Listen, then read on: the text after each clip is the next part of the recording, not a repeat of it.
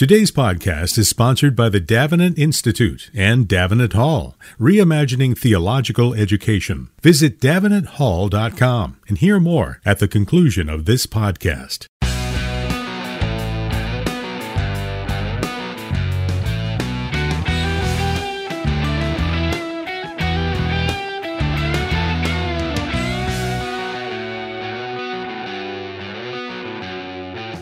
Welcome to Mortification of Spin, a casual conversation about things that count, with Carl Trueman and Todd Pruitt.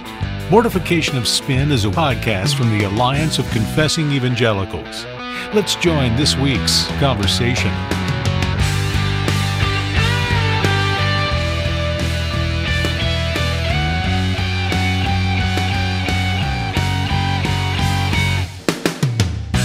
You are listening to Mortification of Spin. My name is Todd Pruitt, with you as always, with my friend Carl Trueman. Um, I'm a PCA pastor in Virginia. Uh, the Reverend Dr. Trueman is a professor at Grove City College in Western Pennsylvania, and uh, we uh, we do this like every other week. And uh, so far, it's still fun, right, Carl? So I mean, we'll continue to do it I think so. I mean, I was, yeah, I, I, I, was saying to Katrina earlier on, you know, I find Todd a bit boring these days, but, but I'm going to hang in there and hope that he improves at some point. No, straight fun. We were actually, we were in, in the break between recordings today. We are trying to remember exactly how long we've done this for. And it's, right, it's been a while. It's got to be 12, 13 years. It uh, has been a while. I think it was probably 2009, 2010. So, yeah, yeah. Uh, it's, yeah, still yeah. going. Yeah. So yeah, so I, I, mean, what Carl and I believe is that we're we're doing a public service here. It's inconvenient for us, but but not yeah. so much so that that we don't want to continue to be a blessing to you. We're taking so, one for the team of humanity. Ab- absolutely, absolutely, the, uh, yeah, yeah. Uh, but then the other reason why we do this is because every once in a while we get to talk to Mark Jones. I mean, if if if that didn't happen, I, I, think I think we might bow out. But there's always this chance that Mark Jones is going to be on, and so we we we continue to soldier on. And it just so happens uh, that Mark Jones is with us today. Now, Mark Jones is a systematic theologian. He is a pastor of a, interestingly enough, a PCA church in Canada um, and uh, uh, a, a, prolific writer. And we've had uh, Dr. Jones on a number of different times because he tends to write really good and helpful books. And uh, one of his most recent projects um, is a really wonderful new edition of the classic from Stephen Charnock, The Existence and Attributes of God. Um, along with with the production work of Crossway, um, Mark gives us this really wonderful two volume leather bound edition. It's really beautiful, but it's it's the content, of course, which makes it so special. Obviously, um, this classic work from Charnock, but but um, Mark's uh, uh, commentary with within the, the, the two volume work is is really really um, special. I keep the two volumes; they're still close by um, wherever I tend to be. I, I, like to just grab one periodically and, and sometimes find a random place, sometimes begin to just go systematically through it again. Um, but Mark, thanks so much for for being on with us and, and for risking your reputation in doing so. the pleasure is mine. I um, love talking with you guys. So thanks for having me on. Absolutely. Now, um, why uh, why do Christians need to read Stephen Charnock, Mark? Okay, that's uh, that was a tough one. but you know what? You know what? I'm I'm going to do this for you. I'm yeah. I'm going to I'm going to ask another question first, and then I want you to answer that question. So, first one would be just a little bit about the genesis of the idea of okay. this new, fresh edition of the existence and attributes of God, and then tell us um, why our listeners, why Christians need to read Charnock. All right, that's I think I can work with that. Okay. Um, so uh, I think it was Justin Taylor one day just sent me an email and said, "What do you think about um, a new edition of Charnock's Existence and Attributes of God?" And at the time, I thought, "Oh yeah, why not?" You know, and he mm-hmm. suggested I edit, and and I, I, actually don't view myself in uh, really a sort of editorial light. I don't think I have the natural giftings or abilities to do editorial work. In fact, it's always been a sort of weakness of mine. So um, so I obviously said yes, I'll do it, and uh, and then I had no idea the the the sort of amount of work I took on. It, it was one of those, um, yeah, sounds like a great plan. Let's do it. And then I started realizing I wasn't just gonna um, oversee some, um, you know, new font and things like that. So right. Uh, it really started with a suggestion from Crossway. I jumped on, and then I realized I had to to get um, a bit of help along the way. And, uh, and thankfully, Crossway were magnificent with their own sort of um, help that they offered me. And so uh, mm-hmm. here you have the books. Yeah, yeah. And why do we um why do we need why do we need to read Charnock? I was I was introduced to him when I was a college student at a Southern Baptist University by an evangelism professor. I had no category really at that time for Reformed theology or even the Puritans. I mean, I, would heard the word, but I'd never read a single Puritan. And I remember an evangelism professor telling me, you need to read The Existence of At- and Attributes of God by a man named Stephen Charnock. And I thought, okay. And I got, I got a Christian book distributor's catalog because this was in the late 1980s and I sent away for their kind of big, thick one volume copy of it. And so uh, uh, my my history goes back with the, that way, but that was the I think that was the very first Puritan work anybody ever told me I needed to read. Yeah. Um, why do why do we need him? Yeah, there's a lot of those stories. I think my first comment would be that I think pastors definitely need to read it. So mm-hmm. there's levels of need, and yeah. uh, pastors today need to read it. Uh, I remember talking to to Jim Packer in his office and asked him about Lloyd Jones as a preacher. It's just one of those things you mm-hmm comes up. That's, and, a, that's an amazing name drop, by the way. I just have to, I was just chatting to Jim. Do you say Jim Packer or Doctor Packer? oh yeah, well he actually. I used to go to his house, and and my wife would come with me sometimes, and he, he, you actually got the feeling that he rather enjoyed conversations, and you weren't hmm. intruding. Mm. And sometimes I thought, well, we better get going, not taking up his time. But he didn't give off that feeling anyway. He uh, the, the points he said about Lloyd Jones that I think relates to Charnock is he said that um, Martyn Lloyd Jones brought God into the pulpit, and I think mm. if if if you want to uh, be commended by somebody for your preaching, that's mm-hmm. pretty good. Yeah, uh, bringing God into the pulpit, and I think if pastors are going to bring God back into the pulpit, uh, it's going to start with knowing this God and in such a way that's profound, deep, um, lively, and that's what Charnock enables pastors to to do if they hmm. really um, read it carefully and slowly. Now, then you get to you know the rest of humanity and Christians especially, and I think they should read it um, just because it, it's it's actually quite devotional and yes. Charnock is surprisingly accessible. You know, I read Owen, Charnock, Goodwin regularly, and Charnock's easy compared to those two, but he's no less profound. So I yeah. think I wouldn't. There's some works of Goodwin and Owen I wouldn't want anywhere near a Christian. Uh, it just wouldn't be valuable. But Charnock, I can almost hand anything over to them and say, "Read this." Mm. I mean, good. they are sermons, of course, originally, and I mean, there are lots of warm illustrations that make mm-hmm. the ideas easy to grasp. Perhaps, Mark, it strikes me that some of our listeners may, of course, not know who Stephen Charnock is. So I wonder if you could give us a the 30 second Stephen Charnock 101. Yeah, he's a mega church pastor from Atlanta. yeah, uh, yeah. No, I'm just kidding. Go ahead, Mark. yeah, well, I wonder if he would be, but uh, probably not. No, he's he's um, he was born uh, 1628 in London, and he I think by the age of 14 or 15 he went to Cambridge, so that was typical back then, of course. Uh, experienced a conversion.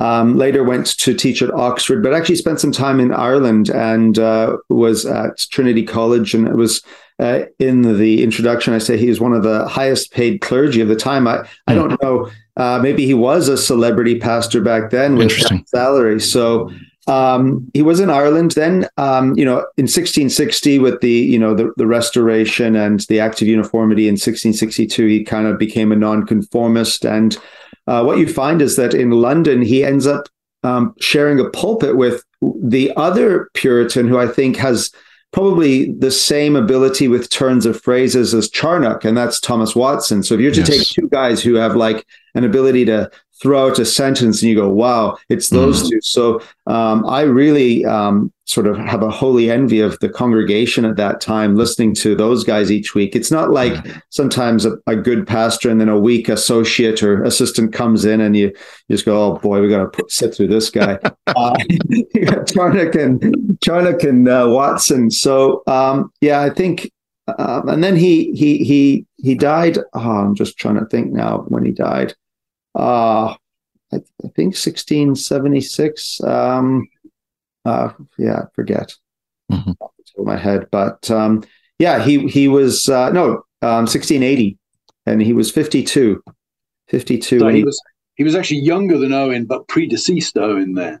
Yeah, yeah, I, I yeah. think. Um, you know, Owen looked after himself quite well. And, you know, if there was a good plague in London, uh, Owen was using his contacts to find refuge in other places.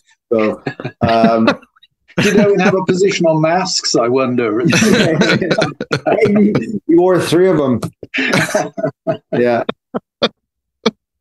So, what is um, what what is kind of the overall structure of of the work? I mean, because I encourage people to read Charnock for the very same reason you said. As a Puritan, like Thomas Watson, he's really quite approachable. Yeah, and um, you know, I when I when I've recommended Charnock, I've said, now look, it's it's thick. There are some one volumes and there are some two volumes. It's thick, but don't let that scare you off. Yeah. Um, you know, you don't have to read it all in three weeks. You yeah. Know, take your time. And and I wonder if you could just kind of explain our folks how, how how's the work structured thematically? Uh, so you you it's interesting. I think a lot of people um my suspicion was they were going to jump to the attributes. So mm-hmm.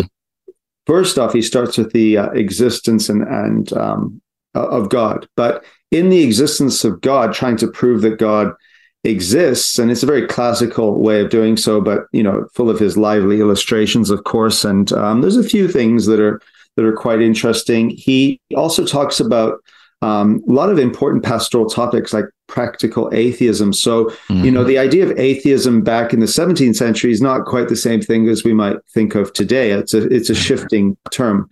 So, um, his idea of atheism, you know, he really penetrates, you know, the heart of how Christians ought to think about atheism, both rational, practical um, atheism, and then he gets into um, you know God as a spirit, but then there's a lot on spiritual worship, and um, there's a, an amazing section on just the nature of what New Covenant worship is like. And uh, so after that, um, on God's existence, practical atheism, and God as spirit, and that's an attribute, of course. Mm-hmm. Worship, he gets into the rest of the discourses and starts with the sort of absolute attributes. So, um, mm-hmm. eternity comes first, and then immutability and omnipresence um, then moves into knowledge and uh, um, wisdom and power. So it, it, he doesn't finish the discourses. He gets to there's 14 of them and uh, ends with I think dominion. So I, I, should know all of this really much better than I do. No, uh, I think it's dominion uh, or patience. Patience, dominion, and patience. So mm-hmm. he basically um, doesn't cover every single attribute in a sense that is in the typical list, but basically he does because the extensiveness of the work, every attribute comes up. And yeah. because he holds to the doctrine of simplicity, for example, you'll find that you can't really understand one of the attributes without understanding others that that right. occur within the discourse. What do you think uh, explains some of the contemporary rejection of the kind of classical theism that Stephen Charnock represents. And it strikes me as odd that we have people out there who sort of claim to be reformed. Mm-hmm. And yet, at this point, which is, I would say, absolutely foundational, uh, they they reject the reformed tradition. I remember some years ago, uh, if I can name drop here, Richard Muller, who's a friend of both of ours, yeah. traveling car with Richard Muller and and him railing against uh, evangelical preoccupation with inerrancy on the grounds that he said, you know, inerrancy is not as important as simplicity. And he's got if your doctrine of God is shot, yeah. the whole thing falls apart. What do you think it is, Mark? And maybe there probably isn't a single explanation, but why is it that you get people presenting themselves as reformed who are so mm-hmm. implacably opposed to the basics of, of reformed theology, the doctrine of God? It doesn't get more basic than that. You know, it's it's bemusing on several fronts, especially because I, I find this in other uh, you know areas of theology too. But uh, you know, I won't get into those. But I think the problem starts, you know, in the 20th century. I mean, that's a bit simplistic, but in the 20th century, even some of our guys we like, they're all over the place. There's things that classically are just not true. Um, if we go back to our friend Jim, uh, you know, there were there were a few things he said that sure. I go, hang on now. And um, mm-hmm. so the 20th century really was not a good century for the doctrine of God. And so I mm-hmm. think there's a trickle over effect today that a lot of people maybe they they just don't know. So I'm going to hold some um, less culpable because they just weren't trained well. And so now with the renaissance of sources and and and so many young guys going and getting PhDs in Europe and things like that, I think we're starting to to claw back some of what we lost in the 20th century. Um, but then there's some guys who really are culpable because they've been confronted with their errors, like mm-hmm. subordination, for example, which mm-hmm. absolutely destroys the doctrine of God. I, I, don't even know what's left of the doctrine of God mm-hmm. if you affirm eternal subordination. And um, it's as though there's something else that they're clinging onto so madly that they can't give up subordination. And so they're prepared to allow a classical view of um, God um, to go out the window and then uh, throw all sorts of accusations that this is, you know, Thomistic right. adherence of an idolatrous um, sort, and and that's mm-hmm. just mm-hmm. yeah. We've seen seen some of those tweets. We've quite. we've been seeing some some of that quite a bit, and and it is it is odd, and and I think you're you're right in in terms of the fact that it there's this uh, kind of a knee jerk response that is well you know, this is Thomism, and uh, he was a Roman Catholic, and he got justification wrong, and uh, he so actually wasn't a Roman Catholic, of course, because he's yeah. pre. Well, I mean, that, that's a it's pre. It's pre. It, it, it's an anachronism. It, it is an it is an anachronism, yeah. and yeah. that's part of the the problem is that um, now we have some some some folks who any appeal to classical theism um, and to the patristics and to Thomas is seen as this uh, kind of capitulation to to Rome, which is um, uh, stunning, kind of in its in, in its in its ignorance. Mm-hmm. But but one of the things that that that is so sad to me because what's lost then, I think in some ways you become practical Barthians at that point. Um, not that Barth didn't do anything good, but of course part of you know Barth hated kind of those, those categories of classical theism and any kind of delving into metaphysics. His you know you, you, we, we only know god in terms of his his economic you know works his his, his work in redemption. Any other uh, you know efforts to contemplate you know the nature of god the um the, the being of god um is is is is misguided. And it's been interesting to see some guys um on on the real you know conservative evangelical side of this basically repeat Barth's talking points on on some of those matters yeah, I, I, I kind of would like to know. I don't, um, I don't know of, of the, necessarily all of these tweets you've seen, but I think one of the interesting things about Charnock is it, we're not just talking about quoting Aquinas. We're talking about quoting a whole slew of Roman right. Catholic Jesuits, Dominicans, guys yeah. that you've never heard of. Um, you know, these were the the superstars of the of, of that era, um, and and they had no problem, you know, quoting Suarez um, you know, and, and other guys who who were Roman Catholic yeah, um, yeah. to buttress their arguments. So yeah. it's it's kind of like okay, the guys who were responsible for much of the great theology of the 17th century, including um, earlier on the Westminster Assembly divines, mm-hmm. they were they were quoting all of these um, Jesuit Dominicans on the doctrine of God, left, right, and center. Right. Yeah. It's and, interesting as well. I was just the, a few weeks ago. I happened to be at a seminar where Father Thomas Joseph White was, yeah. who, of course, has written both an, a book on Christology and more recently a massive book on, on the doctrine of God and the Trinity. Yeah. And what struck me in conversation with, with him, and this is unusual, I found chatting to Roman Catholics, is he was very well read in Reformed theology. Mm-hmm. He, the first thing he said when he knew as a Presbyterian was, Oh, yeah, well, on the doctrine of God, there are some differences here, but you and I have huge overlaps. He said. You're 17th century guys the people who wrote your confessions, mm. that's basically we're drawing on the same kind of tradition here. Right. So he gets it. Historically, he gets it. Yeah. yeah. Not surprising for such a bright and well-read fellow. Yeah, he is. Yeah, he is. Yeah.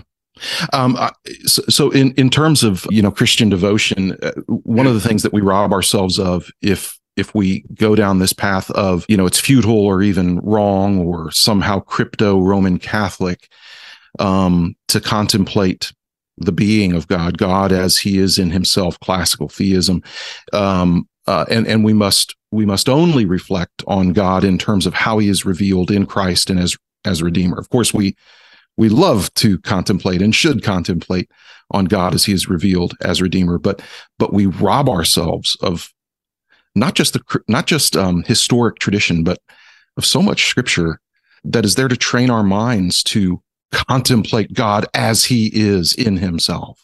I thought, you know, with Charnock, of course, and we don't even have to do the either or, right? It's it's right. you know when you go through his discourses, there's so much of Christ there. So you know you can exactly. need it with with um, exactly. these guys. They know how to they know how to talk about God in ways that seem to be you know heavy focus on the divine being and stuff, mm-hmm. but there's always a channel in which it runs back to the manifestation of the, an attribute, for example, in Christ, mm-hmm. and uh, so it's it's not it's never was for the Puritans and Reformed Catholics an, an either or thing. They I thought they bridged it pretty well. Um, I've I've never sensed anything other than a, a, a focus on Christ, but not just in a way that means you can't you know contemplate right. the divine being.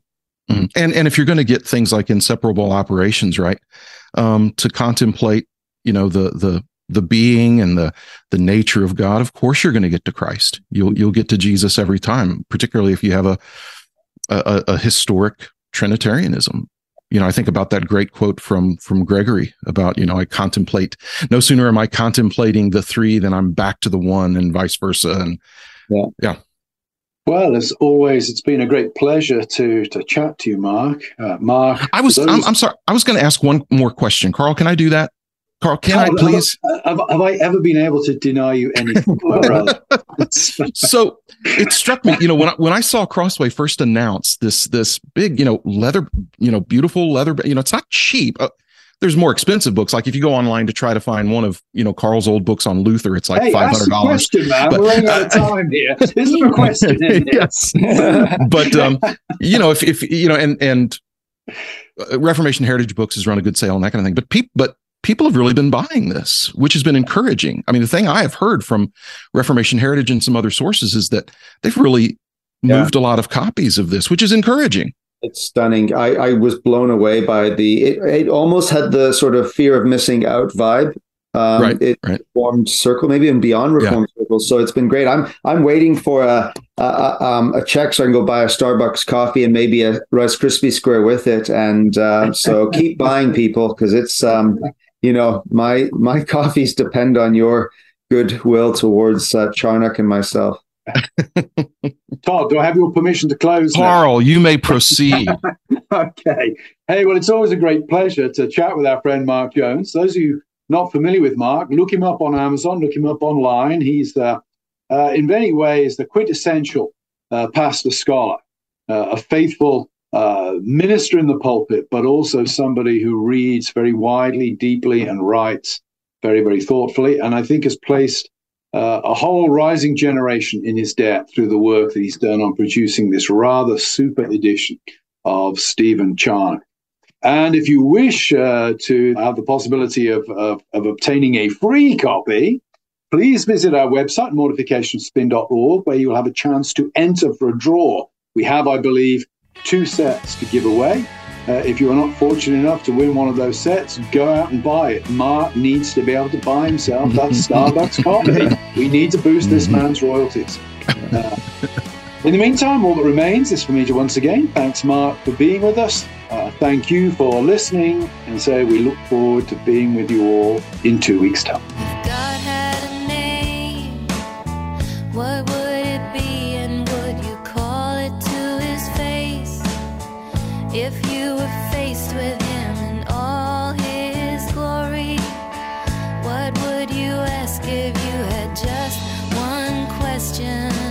Thanks for listening to Mortification of Spin, a podcast of the Alliance of Confessing Evangelicals. For more on topics like this, visit mortificationofspin.org, where you can find other articles by Carl and Todd, browse the archive of past episodes, and make a donation. We'll talk to you next time on Mortification of Spin.